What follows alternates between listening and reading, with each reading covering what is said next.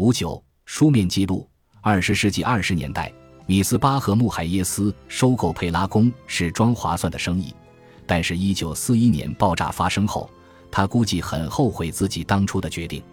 不止维修费用高昂，而且这样惊天动地的爆炸是酒店老板最不想看见的负面新闻。穆海耶斯想尽了一切办法来弥补他的损失。他打电报给温斯顿·丘吉尔要求赔偿。他起诉大使乔治·伦道尔疏忽大意，把装着炸弹的行李带进了酒店。他最终名义上获得了数十万土耳其里拉的赔偿，但是因为伊斯坦布尔法院对境外国家没有司法权，所以整个判决结果基本没什么意义。爆炸事件之前，佩拉宫的财富就一直在缩减。犹太人对老对手托卡良的联合抵制，尽管短暂提振了佩拉宫的生意，却仍然无法弥补天鹅绒褪去的色彩，无法擦除大理石的斑斑污秽。这家酒店就像是东方酒吧中一些絮叨的老主顾，整日沉湎在往日的功绩和出彩的故事里。佩拉宫如果登上报纸头条，大多是不堪入目的丑闻。一九三五年。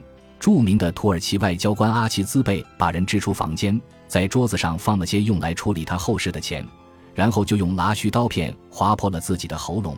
一九三九年，一个也门人带着三个墨西哥女伴一同登记入住，他自称是富有的印度王子，要求记账后付。三个月过后，酒店管理层才明白他其实身无分文。佩拉区的社交生活逐渐北移，超出了佩拉宫的范围。在街区南端，佩拉大街拐入了文具店、唱片店和玻璃经销铺面遍布的窄巷和街道。在塔克西姆的北端，1928年建成的共和国纪念碑和20世纪30年代末亨利普斯特活力四射的再造工程交相辉映，广场成为这座现代城市的焦点。无论是四面八方前来缅怀阿塔图尔克的学生。还是踢着正步走去佩拉大街的本地法西斯分子，他们都会不约而同地经过塔克西姆广场，他们的每一步都在作别伊斯兰帝国，向共和国靠拢。公园酒店抓住了这次北移的机遇。这家酒店的机址原本是奥斯曼帝国最后一任大维齐尔艾哈迈德陶菲克帕夏家宅，与塔克西姆广场相隔不远。恰巧位于通往海岸公路的大街，德国领事馆就在隔壁。随着工作人员日益增多，酒店餐厅几乎变成了领事馆的第二个食堂。佩拉宫也曾为周围的大使馆提供类似的服务，比邻的奥斯曼帝国大厦里的美国领事馆，以及于是附近宪法大街北边的英国领事馆。佩拉大街两头喝酒的土耳其官员数量。一度成为土耳其摇摆的外交政策的判断标准之一，是佩拉宫还是公园酒店？不过后来发生了爆炸事件，佩拉宫不得不停业维修，重新补合地板、悬挂电梯，所以公园酒店似乎占了上风。在公园酒店狭小的大堂里，英美商人与日本、保加利亚和德国的官员擦肩而过，外交官携家带口前来。孩子们在火车或轮船上憋了太多天，往往把门厅当成了他们追逐嬉戏的游乐场。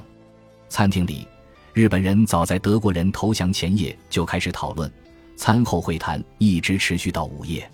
谣传所有的房间都装了窃听器，每个人都认为服务员为客人点餐或揭开主菜盘盖后在旁侧停留的太久。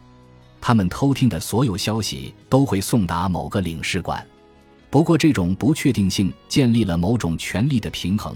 在这家酒店的餐厅，谈话轻松，政治言行却很谨慎。意识到敌人的存在，也代表着某种安全。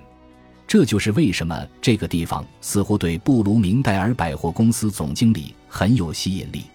一九四四年二月的某一天，伊斯坦布尔狂风大作，伊拉希尔施曼来到公园酒店，他黑发圆脸。领结总是整洁时髦，装饰方巾却显得有点蓬乱。他初来乍到，对周遭的一切还不熟悉。如果情况有异，他的时间还可以用来商谈面向纽约时装区的纺织品出口协议，也可以尽量收购工艺复杂的奥斯曼镶嵌品。此外，他还热爱音乐制作，无论走到哪里，他都喜欢利用闲暇时间同本地的明星小提琴家或钢琴大师组织即兴音乐会。偶尔在饭店大堂听见管弦乐队的演奏，他也会毫不犹豫地纠正他们的节奏或曲调。他是天生的组织者和大思想家，他对自己推动事情发展的能力极度自信。但是在伊斯坦布尔，希尔施曼大多数时候都是一名推销员。他租下锈迹斑斑的货船，重新装配成客船，并且向边境官员、本地警察、港务主管求情。商讨有关航运章程和货单的细节。退休前，他总去公园酒店吃晚餐。他每天离开办公室的最后一件事就是烧掉当天的工作底稿。其他客人很少知道希尔施曼正站在另一波流亡的风口浪尖。这是最后一次，也是最大一次把犹太人赶出被占领的欧洲的活动。佩拉宫爆炸后的几个月，他拐弯抹角的试探伊斯坦布尔。却卷入了一场大规模的悲剧。一九四一年十二月十五日，斯特鲁马号顺着博斯普鲁斯海峡的洋流南下，悄悄地在伊斯坦布尔下了锚。这段自罗马尼亚港口出发，近二百海里的航程惊心动魄。斯特鲁马号是一艘改装过的帆船，原本最常用来运送牲畜。它的引擎是拆卸并翻新一艘沉没拖船的废制品。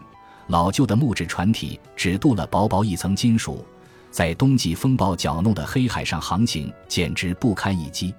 船上的乘客满满当当，这是唯一能够阻止他们像洋娃娃一样被海浪抛得到处都是的方法。抱着皮箱和毛边大衣的男男女女，以及搂着心爱的玩具和故事书的孩子，塞满了甲板和通道。甲板下就挤了将近八百人，他们通过了雷区。避开了水面舰艇和深水巡逻的潜水艇，其中大多数人被纳粹的结盟政府剥夺了公民身份。德国禁止犹太人离开德国控制的地区，并且向其轴心国伙伴罗马尼亚施压，要求他们也这样做。斯特鲁马号停泊在萨拉基里奥角，他们终于进入了中立国，希望经由此地前往巴勒斯坦。博斯普鲁斯不再只是欧洲东部边缘的海峡，而且还是斯特鲁马号上所有犹太家庭的逃生通道。一周又一周，这艘船一直在伊斯坦布尔等候，与二十年前弗兰格尔的俄国难民船队停泊的地方距离不远。大雪漫天，灰白的海冰包围了金角湾。港务局用小船给斯特鲁马号上的难民运送食物和水。土耳其政府拒绝让他们登岸，不仅害怕他们扰乱自己在战争中勉力维系的平衡，还担心由此开了先例，招致更多贫困的难民涌入伊斯坦布尔。巴勒斯坦的英国托管政府对犹太移民设定了严格的限制，驳回了这些难民进入巴勒斯坦海法港口的通关申请。因此，这些乘客既没了国籍，也没有获得目的地官方的入境许可。他们无处来无处去，不属于任何地方。斯特鲁马号的桅杆上张贴着黄色的简易标志，土耳其警方严密监控着他们与地面的交流。富有同情心的人道主义者偶尔会为乘客来回传递消息，但还是需要等到受贿的警官当值。当地的纺织巨头、犹太慈善家西蒙布洛德为他们提供了毛毯等生活必需品。伊斯坦布尔的其他犹太人则想方设法代表他们向港务局求情。一九四二年一月二日，斯特鲁马号上的六个人——伊曼纽尔·卢多维奇、爱德华·卢多维奇、伊斯雷尔·弗伦茨、大卫·弗伦茨、特奥多尔·布雷特施奈德和伊曼纽尔·盖夫纳——向港务局递了一封信，描述了他们的具体情况，说他们大多数人都有罗马尼亚护照以及巴勒斯坦。叙利亚和土耳其的入境和过境签证，但是他们拿到签证的时间与真正在罗马尼亚登船的时间实在间隔太长，所以手里的文件都过期了。他们请求港务局允许他们各自联系领事馆，为通行文件延期。卢多维奇兄弟被认为没有适当的通行文件，只得留在船上，但是布雷特施奈德、盖夫纳和弗伦茨兄弟获准上了岸。他们进入城市。开始安排陆路前往巴勒斯坦。犹太事务局，也就是巴勒斯坦积极组织斯特鲁马号等运输工具的犹太团体，利用土耳其政府允许乘客下船的这次机会，呼吁英国当局同意他们入境。他们请愿说，如果不能整艘船航往海法，英国托管政府至少可以为船上五十二名十一岁至十六岁的孩子签发巴勒斯坦的入境签证，他们的年龄可以独自旅行，又不会对任何国家构成威胁。